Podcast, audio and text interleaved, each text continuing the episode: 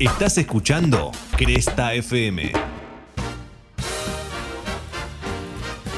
Bienvenidos, bienvenidas a todos, ¿cómo están? Estamos en Cinefobia. En este caso tenemos un especial de Navidad inédito, exclusivo en este momento de las fiestas. Hoy, eh, 24 de diciembre, estamos en vivo, obviamente. Nos perdimos la Navidad para hacer este podcast. Santi Pecolo, mi nombre. Estoy con Ashi Tursi y también estoy con un invitado especial que lo vamos a nombrar más adelante o no. Ashi, ¿cómo estás? Muy bien, muy contenta, me gusta mucho la Navidad. Es extraño, porque yo soy una persona que odia todo, que me guste la Navidad es como raro.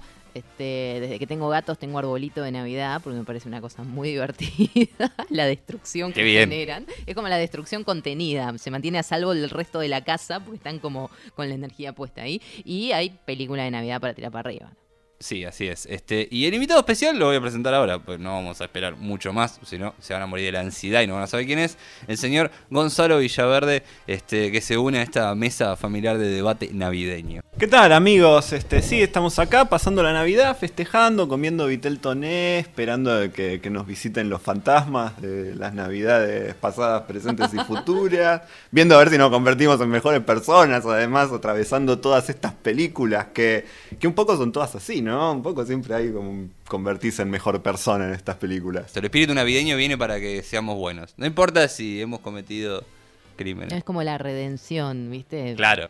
esa dinámica católica de, bueno, bardea que después confesás y te, te, te curás, te redimís. Bueno, la Navidad como que opera también en ese sentido, no importa, se amiga a todo el mundo, ¿viste? Sí, y eso que acá no corre mucho tampoco la, la costumbre esa de regalarle un carbón a los niños que se portan mal, ¿viste? Porque los niños buenos reciben un regalo y los niños malos reciben un carbón. O los hacen asados. Tendría, tendría hijos solo para regalarles un carbón. Bueno, ¿y por qué quieres ser madre? No, básicamente quiero regalar un carbón en Navidad y nada, y lloraba. Pero bueno, hoy tenemos eh, un especial de Navidad en el cual vamos a hablar de varias películas. Algunas buenas, algunas malas, algunas sin Santa Claus, porque no es necesario tenerlos para tener el espíritu de la Navidad presente. Bueno, eso nos lo ha enseñado eh, mi pobre angelito, ¿no es cierto? No necesitamos de Papá Noel, necesitamos de una tarjeta con mucha plata. Este, y en algún momento, este, ser Kevin McAllister, obviamente, pertenecer a esa clase media alta, donde puedes dejar el auto con el Porsche abierto y no pasa nada. Y un Donald Trump que te diga dónde está el ascensor. Totalmente. Eso es fundamental. Eh, podemos empezar hablando de algunas películas que, mm, bueno, las legendarias creo que por ahí vamos a pasarla más por arriba, creo que me pone Angelito, no hay mucho más para decir de una película que la vemos apenas arranca diciembre, lo primero que buscamos en el cable es si también pone Angelito. En latino. En latino, obviamente. eh, con todas las sobre todo la secuencia de los tiros, que es mucho, muy importante verla en latino. Eh, pero tenemos películas malas y haciendo por ahí un nexo con Mi Pobre Angelito 1 y 2, podemos empezar con la 3. Por favor. Porque los finales de los 90, eh, ya todo lo mejor se había hecho, vamos a decir la verdad, porque creo que el, el catálogo de películas que tenemos acá, abajo de 1995, 4, son todas las más populares o las mejores eh, que tenemos. Y me pone Angelito 3, no escapa de eso, con un actor que había estado en Mentiroso Mentiroso, que es el niñito de Mentiroso Mentiroso, que acá vuelve y hace básicamente el mismo personaje, este, tal cual la 1, nada más que no se van tan lejos los padres. La madre, porque creo que el padre no estaba, ¿no? Creo que era madre Era con como que dos hij- a- tres hijos. había una, una, una cosa rara en la familia, como que no era la misma familia grande. Eh, Me acordé de una cosa de la primera, hago un paréntesis porque me voy a olvidar. Hay una teoría en internet que dice que el vecino es el mismo que, se- que viajó en el tiempo y se ayudó. ¿Viste que hay un vecino que lo ayuda a Kevin McAllister? ¿El, el viejo, El decís viejo. vos? Supuestamente el viejo es un Kevin McAllister del futuro. es una buena teoría. Por eso sabe tantas cosas de la casa, horarios. O sea que la, la va a bardear eventualmente Kevin McAllister, va a crecer como un niño problemático, Sí. este, va a abandonar a su familia y va a estar todo mal. Sí. Está muy bien igual, ¿eh?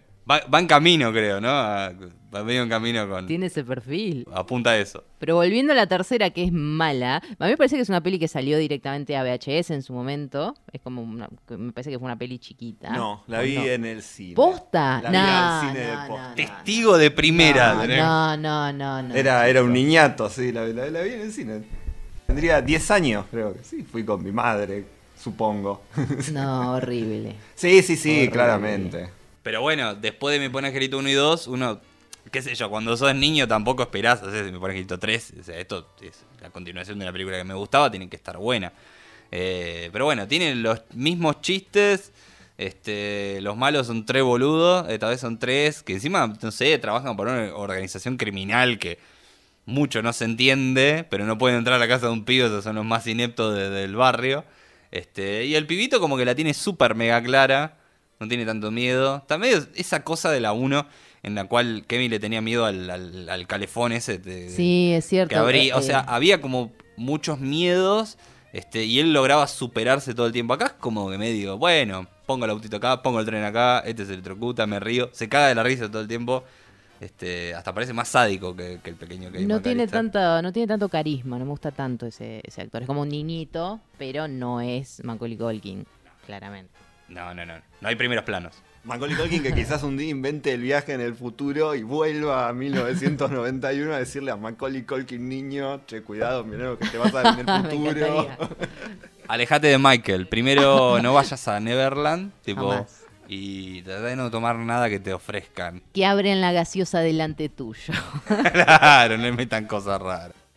Malas. Este, hay una que a mí me llamó la atención por el reparto, que son Danny DeVito y Matthew Broderick. Vos decís, bueno, pero esto no puede fallar, o tanta plata necesitaban. Danny DeVito no falla generalmente. En comedia, no. Este, y, y en no comedia tampoco. Este, acá se llamó Una Navidad muy prendida.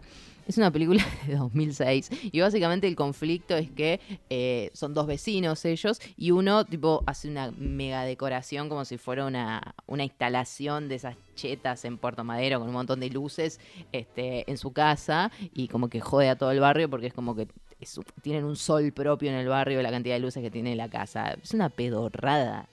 Es malísima esa película. Y el nombre aparte, ¿no? Eh, una Navidad prendida. Y sí, pasa, mira, eh, yo me crucé con otra, que también vos decís, bueno, salvo el actor principal, que es dudosa su, actuación, sobre todo en comedia, que es Ben Affleck. Este, tiene una película con este, Jane Gandolfini, con Catherine O'Hara, que es la madre del pequeño Kevin McAllister en Mi Buen Angelito, eh, con Paul, apariciones de Paul Rudd. Bueno, una película que, que es un desastre, que hace de un psicópata rico que trabaja para una empresa, este es bastante egoísta, su novia se pelea con su novia, que se va festejar Navidad con su familia, él queda solo, el cual decide en ese momento agarrar una libreta y desesperadamente llamar contactos para ver si podía pasar Navidad con ellos, en vez de llamar a la novia, tipo, y decirle, che, Claro. o ir a un bar, no sé, algo de eso. Eh, empieza a hablar con extraños, eh, no tenía amigos. Entonces dice, bueno, este, habla con, con el psicólogo de la mina de la novia. O sea, lo va a perseguir en un aeropuerto. Sí, no, todo muy No, no, no, psicópata. que Podía haber terminado en sangre y decapitaciones y no pasó. Este, entonces le dice, no, vos tenés que escribir una carta con tus remordimientos y andar a ir a tu casa original y p- prenderlo fuego. Entonces va con el papelito, va a la casa original donde él nació, que ya no vive más. Este, él hace eso, va a la puerta de la casa, prende fuego, Jane Gandolfini está con su, con su mujer y dice, che, ¿quién es este que está prendiendo fuego un papel? Entonces, ¿qué decide hacer Jane Gandolfini? Va con una pala y se la parte en la cabeza porque estaba prendiendo un papelito cuadrado en medio de la nieve con un poquito de fuego. Eh, ya arranca todo medio raro. Bueno, lo meten a la casa, el, el de Ben Affleck está totalmente desquiciado y les ofrece 250 mil dólares a cambio de pasar la Navidad con ellos. O sea, tenía que vivir ahí. Y le firma un contrato, toda la cuestión. Para, ¿los 250 son la primera oferta o ofertó tipo 50 y fue su No, no, no, dijo, yo te doy 250 mil dólares. El tipo medio clase media baja dijo, venga, 250 mil dólares en el 2003, valía mucha plata. Pero hubiera Podía negociado haber pedido un más. Podía haber pedido más. El tema es que lo vuelve loco y lo psicopatea. O sea, le pide a la, la Catherine O'Hara que le diga que le diga hijo, él le dice mamá. ¡Upa! Tenían una hija que él se enamora y eso hace que todo solucione mágicamente la trama gracias al espíritu navideño y ser un psicópata y de estar permitido un poco por esta película. pe- yo pensé que la de Franchella Enano era grave y no la No, la- esta la es mucho más grave. Además de lo mal que, que actúa Ben Affleck haciendo comedia, que me parece horroroso. Sí, sí. Bueno, hace de un desquiciado psicópata que no para, que está súper sobreactuadísimo. Y Jane Gandolfini, que obviamente que cumple, obvio, na- nada lo va a hacer mal Jane Gandolfini. Pero este, una película que encima se llamaba eh, Surviving Christmas, sobreviviendo a Navidad. Ya el nombre era como para ir y rajarse un tiro. Pero te acostás a dormir y te despertás al día siguiente y ya no es más Navidad, se terminó. Sí. Es como que resolvelo así, es como que tomaste sidra barata toda la noche con la película. el mismo efecto. Eh, sobre películas malas hay en todos lados en la internet y demás listados. Y hay un listado en Rotten sobre las peores películas navideñas, así con mucho énfasis. Y dentro de ese listado está El Regalo Prometido. Yo estoy en desacuerdo. Usted se tiene que arrepentir de lo que dijo. Eh, para mí es una película de la Navidad que no puede faltar, está en el listado, por ende, qué raro que Rotten elige, bueno, no sé, qué raro, qué sé yo, la crítica. Si bien a mí no me parece la mejor película, no supera a mi por Angelito, de ninguna, ni a ninguna de las dos, de ninguna manera, este, tiene a Arnold Schwarzenegger, tiene un superhéroe que vuela, tiene el niño de la Navidad y tiene un villano, con, propiamente un villano villano. Este, creo que funciona en todo sentido. Sí. Este, y es un poco la, la lógica de tener al grandulón haciendo papeles de, bueno, de papá que va a hacer todo por él. Este, y se calza el traje que le queda justo muy increíble a Arnold Schwarzenegger para vencer al villano. Sí, es una película que excede, creo que, el- el hecho de criticar una película, verla y decir, no sé, no funciona en el guion por tal o tal cuestión. Creo que a nivel guion funciona, no hay, Sí, mu- no hay tampoco es una cosa muy compleja. La, la Navidad del niño, que el padre Claro. medio ausente, que quiere Claro. como reivindicarse, como tiene todo lo que tiene que tener una película de Navidad. ¿Qué, qué, qué le piden esas películas de Navidad? Después gente que le gustan las películas de La Roca, esa. Y sin esta película de Schwarzenegger, no hay, di- directamente no hay La Roca. Exacto. Sí. Sí, a mí eh, La Roca lo prefiero mucho más a Schwarzenegger haciendo estos papeles que La Roca que hizo de la hada madrina esa que, que todo bien con esa peli, pero es una bosta. Todo no- no- ahora, o sea, no, no podemos justificar cualquier cosa. Como no, vos, vos a La Roca ponele un traje de hada madrina que funciona. Bueno, sí, qué sé yo, tampoco es tan inimputable. Pero bueno, Arnold con el traje de superhéroe quedaba muy bien. eh, y no, me parece que no, no hay. No sé si tanto. Acá no va a haber mucho debate. Tampoco me parece la mejor película de Navidad, pero en un top 5 está el regalo prometido. Sí, pero ponerla en un listado de las peores es tipo, no, chicos, no, no, no, no. No crean en, en las listas y en los rankings. Crean en en- Papá Noel, no en la. Eh, hablando de Papá Noel, hay un montón de películas que no incluyen a Papá Noel. Eh, como por ejemplo, y esta se habla muchas veces de si es o no es una película de, de Navidad duro de matar. No puede no ser una película de Navidad. Es una película de. Navidad. Es re una película de Navidad. Claro, no tiene, no tiene los elementos por ahí este, tradicionales al también estar ambientada en otro, en otro contexto. Este, una película que trata de otra cosa, pero Navidad está, está muy presente en esa película. Es un infaltable duro de matar. Este, el juego de mano de tijera me va por esa misma línea, hay mucha nieve, mucho Tim Burton. Este, también es una película que no, no necesita de un Santa Claus para mostrar un poco el espíritu afectivo de la gente. Bueno, y- Sí, pasa más por ahí, ¿no? Por, por la redención, el, revincularse, entre comillas, con, Sí, con la, tolerancia, la aceptación de la sociedad. Bueno, lo que plantea esa película, con un toque emo, como siempre nos tenía acostumbrados Tim Burton. Tenemos The Elf, el duende. A mí particularmente, y de hecho eh, eh, salió el documental este de las películas navideñas que nos, que nos marcaron esta, de esta No serie. sabía, ¿sí? Y arranca con The Elf, lo cual tipo no lo vi- me sacó las ganas de exit y no volví a verlo. Este, no me interesaba ver cómo se había filmado, qué tenía, qué cosas, como no me gusta Will Farrell y creo que este es el, el puntapié para ahora sí un debate. Eh, no, me parece que no es tampoco el objetivo de este podcast este, No nos discutir importa. a Will Ferrell. A mí en algunas cosas me hace gracia. Y acá Eh, no, acá siendo Delfo la verdad es que no lo he visto, así que no sé, supongo que será una película muy importante para la historia de la cinematografía internacional, que Netflix decidió hacer un episodio especial sobre lo importante que esta película es para la cinematografía internacional. Así que mis respetos a Will Ferrell y el equipo de The Elf. No, yo en particular le tengo bronca, y ya esta es una cuestión mega personal y caprichosa, porque me parece como que eh, es un David Hasselhoff mal hecho. Es como que, que lo veo muy parecido, pero no llega a ser tan parecido. y le tengo como bronca por eso, tipo, no. porque David Hasselhoff aparece y es mágico, ¿viste? aparece muy poco en, la- en película, tipo no sé, en Guardianes de la Galaxia que aparece Sí. dos segundos y ya, Pero hay algo de piel, me parece, con Will Ferrell, con la forma de hablar, cómo, cómo mira, esa, como que es muy pelotudo a veces. Yo lo siento como un poco falso. O sea, hay comediantes que los ves y te das cuenta que se están divirtiendo en lo que están haciendo. Y él me parece como que es. mm, Me pasa con Daddy Brieva también. Como que gente. Porque saltaba Daddy Brieva. Porque es muy inclusivo este podcast. Como que gente que no, no está disfrutando lo que está haciendo. Tipo, eh, como que va con cara de orto a la oficina. Bueno, no, va con cara de orto a un set de televisión a hacerse el payaso. Este, me, lo siento medio por ese lado. Está bien, está bien. Bueno, sí. eh, eh, yo creo que le falta, como decimos Keanu Reeves, como decimos Eddie Murphy con Dolomite is My Name. O sea, le falta un- una película de reivindicación absoluta. Una película que no sea tan boluda, que puede ser graciosa y no sin ser tan el, el chiste clásico de Will Farrell. Este. Y bueno, ya, ya verá. Yo creo que pa- para mí va a tener su camino de redención. Ah, pero él, está en- él, él trabajó en una película dramática en la que está muy bien, que es esa más extraño que la ficción, este, donde él se da cuenta que alguien está Sí. narrando su vida, bla, Muy bla, bla. esa película. Que es flashera, que bueno, sé que no sé si estamos en un podcast spoiler, que al final para mí se cae un poco y él tendría que. No, no puede tener final feliz, pero este, en esa película él está muy bien. él- y hace un personaje drama que no te causa gracia, si bien la película tiene un tono de, como medio de tragicomedia. Sí. Este, está bien, qué sé yo. Me parece que también marca un poco de cómo darte cuenta cuando un actor es medio pelo. Sí. Cuando tiene ese momento de reivindicación. Creo que todos lo han tenido, entonces ya no nos falta ninguno, porque agarrás. Eddie Murphy lo ha tenido también cuando ha hecho películas muy malas. Creo que más mala que la de Adam Sandler. O sea, ha hecho películas. Norbit es una película espantosa por donde se la mire. Él haciendo de todo. Adam Sandler medio que anda en la misma a veces, ¿viste? Que hace de la abuela. Ya, del- ya se hinchó Adam Sandler. Dijo, bueno, voy a gastar dinero. Hago mierda, sí. hago mierda. Netflix me paga 200 millones al año y yo qué voy a hacer. Eh, los Gremlins también, bueno, Gremlins es una película, para mí es una película navideña. Sí. Sí, bueno, por supuesto, y además es clásico de, de clásicos. Sí, totalmente. Eh, no sé, no hay mucho para, para mencionar de, de Gremlins. Sí, Eh, que no le compren, que no le compren, no compren animales en cautiverio y menos a señores. No, no voy a, no voy a ponerme xenófobo, pero la verdad que ese señor de los gremlins, ¿vos le, le comprarías un animal salvaje a ese, a ese hombre?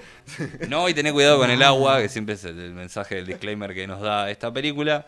Eh, tenemos El Grinch, una película que lo tuvo Jim Carrey en un papel que creo que, no sé, la crítica le ha pegado bastante cuando ha salido esta, esta peli, con un, eh, con un Jim Carrey que venía de hacer muchísimas comedias en los 90, La Máscara, Ventura, Mentiroso, Mentiroso, venía de hacer lo mejor de lo mejor. La verdad que el chabón puede haber actuado horrible, puede haber hecho el peor papel de su carrera, lo que sea, pero con las horas de maquillaje que se tuvo que bancar, no le podés pegar tanto. Tipo, mínimo respetar eso que el chabón estuvo sentado y que tenía prótesis y cosas pegadas eh, por todos lados. Este, no, no lo bardé. Totalmente. Sí, no, aparte está muy bien. Parece que está bien caracterizado y las escenas son, son bastante fieles a los dibujos, si se quiere. Eh, acá entramos con una clásica que parece que entra en. ¿La, la odias? Sí. La odias, pero entra en un top 5 de películas de Navidad. O sea, podemos negociar ahora un top 5, pero creo que Love Actually, película del 2003, este, es un poco, es una película un poco gordofóbica Re. re gordofóbica. Eso es algo que me, me quedó muy presente después de verla hace, hace unos años. Por ahí antes, obviamente, uno pasaba de alto por un montón de cosas que estaban súper normalizadas. Pero al margen de eso, es una buena película que tiene buenas historias. Este, a lo largo, bueno, y grandes actuaciones. Tiene un elenco de la hostia también. hay Love un buen elenco que funciona. No, es, es como, como un arma de doble filo, ¿no? Buen elenco en película navideña. O te puede salir una película buena que está. A mí no me gusta porque no me gustan este tipo de, de peli de, de- de comedia romántica, por eso la odio y es una película que te la mencionan todo el tiempo. Este, pero te puede salir una película buena con est- como esta o una película mala como otras que hemos mencionado. El elenco no, no garantiza la calidad de la película. Pero está. Snape. Hay, hay varios. hay varios, está Alan hay Rickman. varios. Sí, hay un Sí. elenco. Está también eh, Emma Thompson. Este, hay un elenco. muy- está Bill Knighty también que hace la, hace la canción de Navidad Sí. en esa película, que también está muy bien ese personaje. Está el Eh, señor primer ministro de Inglaterra, Hugh Grant. Claro, por supuesto. por supuesto. Este, bueno, Hugh Grant, otro, ¿eh? Saliendo un poco, pero entrando en la que hablábamos antes, otro que se ha sabido reivindicar. No, tampoco ha tenido tantos fracasos, un tipo que ha elegido un poco mejor. Pero sacarlo, moverlo un poco del rol de comedia, verlo en algo más dramático, haciendo de, malo, eh, también funciona muy bien. Eh, otra sí romántica, hay una con Jack Black, Cameron Díaz, eh, y Kate Winslet. No sé si la viste.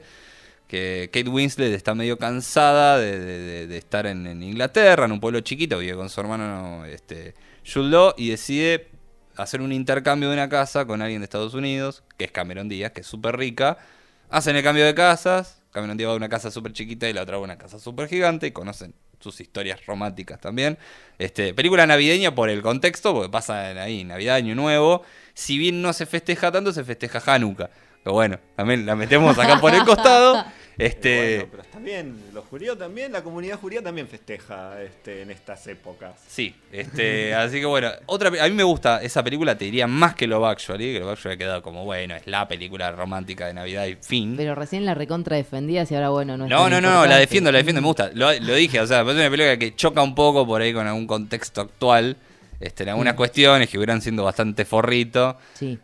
pero, eh, qué sé yo, la otra película me parece un poco más melosa, si quiere, pero también está, está buena. Eh, bueno, Y volvemos a las comedias, quizás. Este, tenés Vacaciones en Navidad, que es parte de la saga de vacaciones, que ya la venimos mencionando mucho. Es como que recordamos que existía esta saga, este, que es la primera y la única, digamos, donde eh, la familia no se va de vacaciones a algún lugar, la familia encabezada por Chevy Chase, sino que vienen los eh, familiares a pasar la Navidad en la casa con ellos y es, bueno, una comedia de gente que se manda cagadas y que mira culos y demás dentro de una casa. La familia del campo, vienen los familiares del campo. sí. Que dicen, "Ey, hay que matar a este animal, ¿no?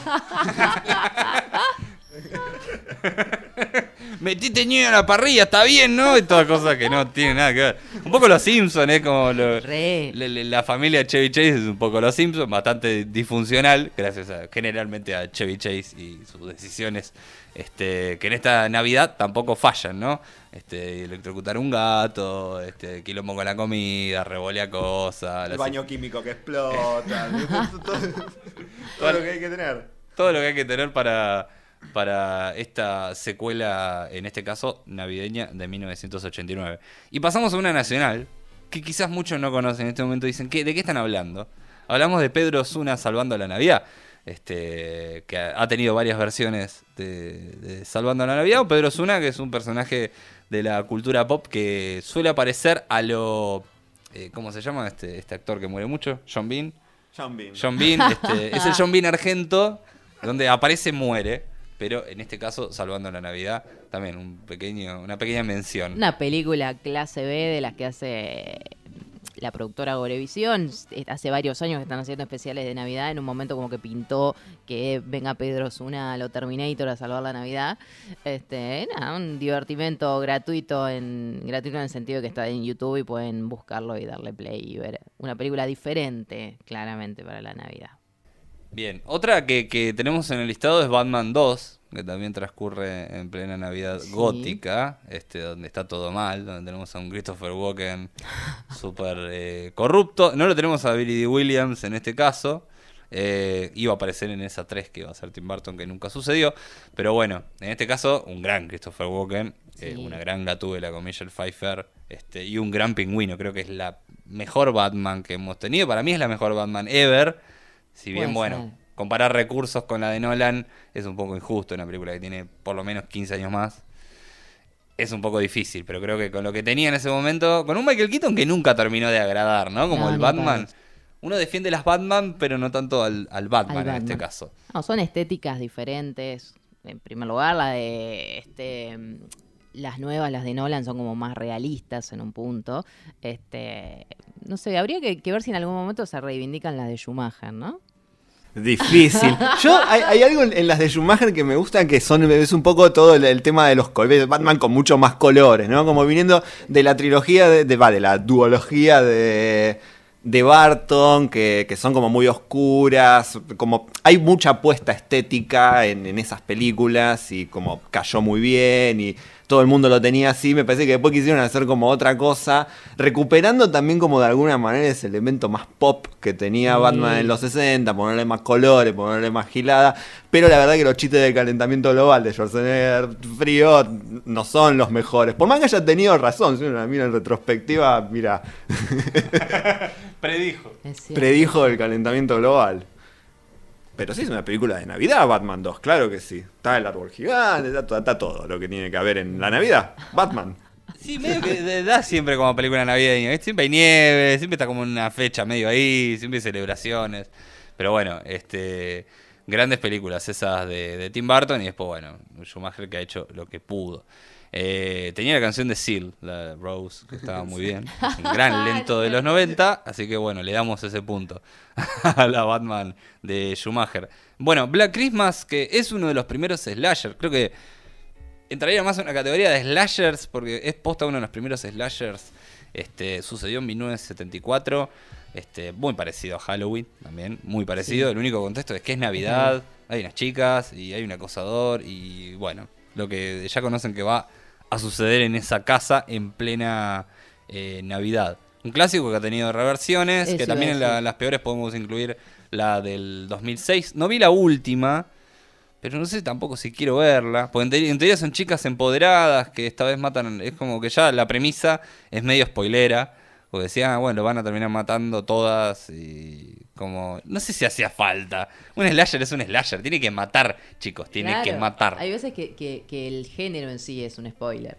Claro, sí, es verdad, tío, mueren todos, pero pero ya, eh, este, no sé, no, no sé si hace falta una, una reversión de, de una película que es un clásico y que también, déjala ahí, déjala ahí. Eh, The Night Before es una película cómica que tiene a Seth Rogen, tiene a Joseph Gordon-Levitt y tiene a Anthony Mackie.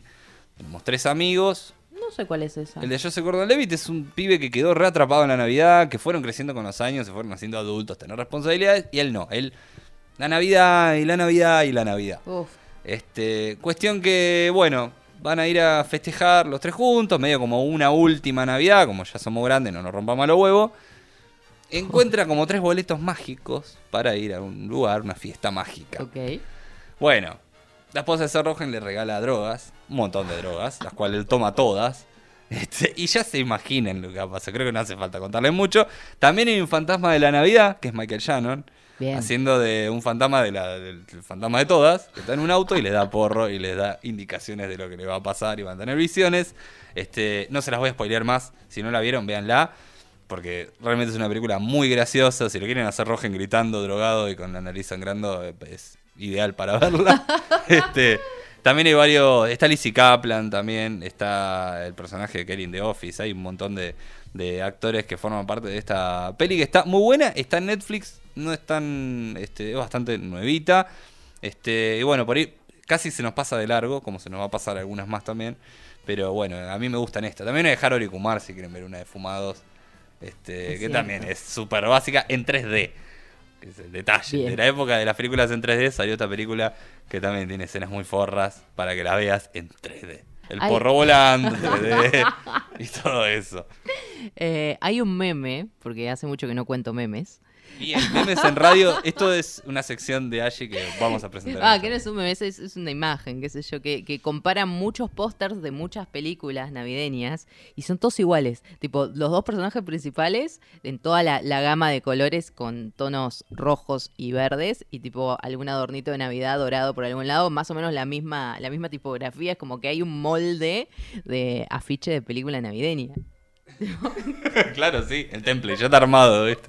Vos ponés la cara. Usan el Canva boludo, con el prediseñado Bueno, últimamente igual eso medio viene pasando en casi todos los géneros. Las películas de acción también suelen tener todas un póster medio parecido.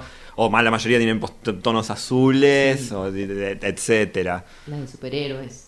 Sí, alguien necesita caérsele una idea en algún lado.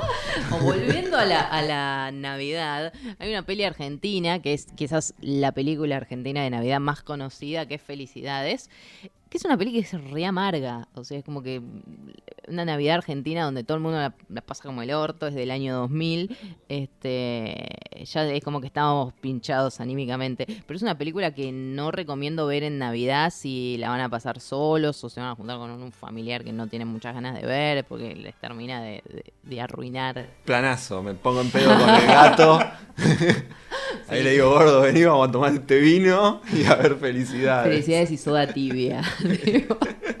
Ahí hay otra del 2000 que se llama Modelo 73, que el, director es Rodrigo Moscoso. Es una peli que medio que pasó desapercibida en su momento, pero después la, rescató el Malva con alguna retrospectiva, con algo, especial que en realidad pasa en las vísperas de, Navidad. Son tres amigos que juntan un montón de guita para comprar un auto Chevy, modelos, eh, modelo 73, de ahí el nombre de, de la película.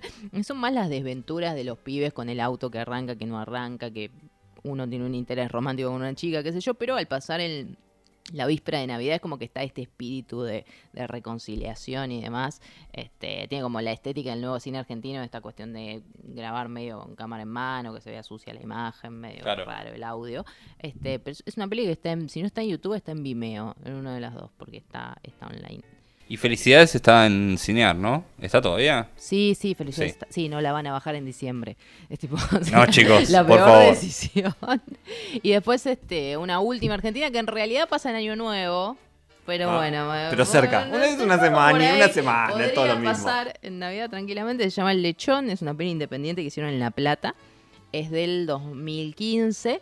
Eh, los directores son Germán Greco y Conrado Tai- Taína. Y eh, se trata de un pibe que eh, le llevan el lechón para la cena a la casa. El lechón no entra en la heladera, tiene que hacer como toda un- una peripecia para que el lechón quede conservado. Y en un momento se lo roban. Entonces es toda la aventura del chabón tratando de recuperar el lechón para la cena de, Año Nuevo. Es así, está en Vimeo. Es muy graciosa esa película, independiente y muy graciosa. Buena, buen triplete nacional también para, para consumir en, las fiestas. Eh, y después tenemos películas, por ejemplo, con Papá Noel, que generalmente a mí no me gusta. No sé si hay alguna que me gusta.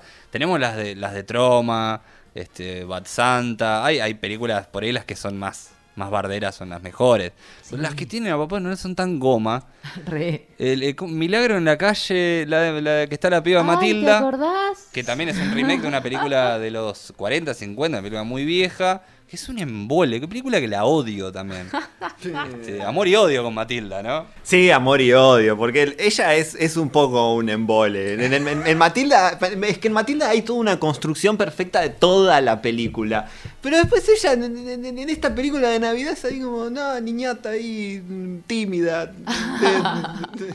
Y Papá Noel que no sabe bien cuáles son sus pretensiones. Pero bueno, eh, hay una animada de Netflix también que se llama Klaus, que está, está bastante buena también, si no la vieron. Este, bastante nuevita del año pasado.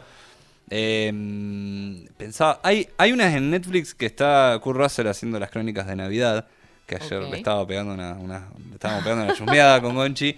Este, y están, están bastante bien, tienen Bien. mucho CGI, obviamente, porque tenés que poner el, el- el tren, bueno, toda la bola. Este, pero está bastante bien, un Kurt Russell que sabe de todo, conoce la vida de toda la gente. Este, eso parece medio psycho por Qué momentos. Este, y le tiran abajo el, el- el todo. Pierde lo- lo- los renos, pierde todo y tiene que ir como caminando al Polo Norte. Donde van a aparecer unos duendes en CGI, ahí donde la cosa se pone un poco rara, yo no sé si era tan necesario. Pero están bien, hay dos, ahora sacaron una para esta, para esta Navidad, Ah, con funcionó, entonces. la niñata más grande. Sí, evidentemente, evidentemente funcionan y no hay tantas tampoco. Con un Papá Noel ahí, copado, que esté más o menos bien hecho, que haya trineo, que me den toda la, toda la cosa mágica. Este, pero bueno, la esencia es la misma, es el milagro de la Navidad, el- los pibitos que son medio, medio quilomberos y terminan como bueno, ayudando y siendo buenos niños, este, para que Papá Noel pueda llegar a todas las, a todas las casas. Pero no sé si tenés alguna especial con Papá Noel incluida que te diga, esta me vuelve loco, o vos, Gonchi. Está la de Mel Gibson que todavía no la vi. ¿Alguien la vio ya? La, de, la de este año, Fatman. No donde la vi. medio que él es, él es un Papá Noel medio retirado y alcohólico y alguien lo quiere ir a Pará. matar o algo así. Me la revendiste. Este, Ya está. sí, con Mel Gibson, viejo, haciendo de Papá Noel, o sea.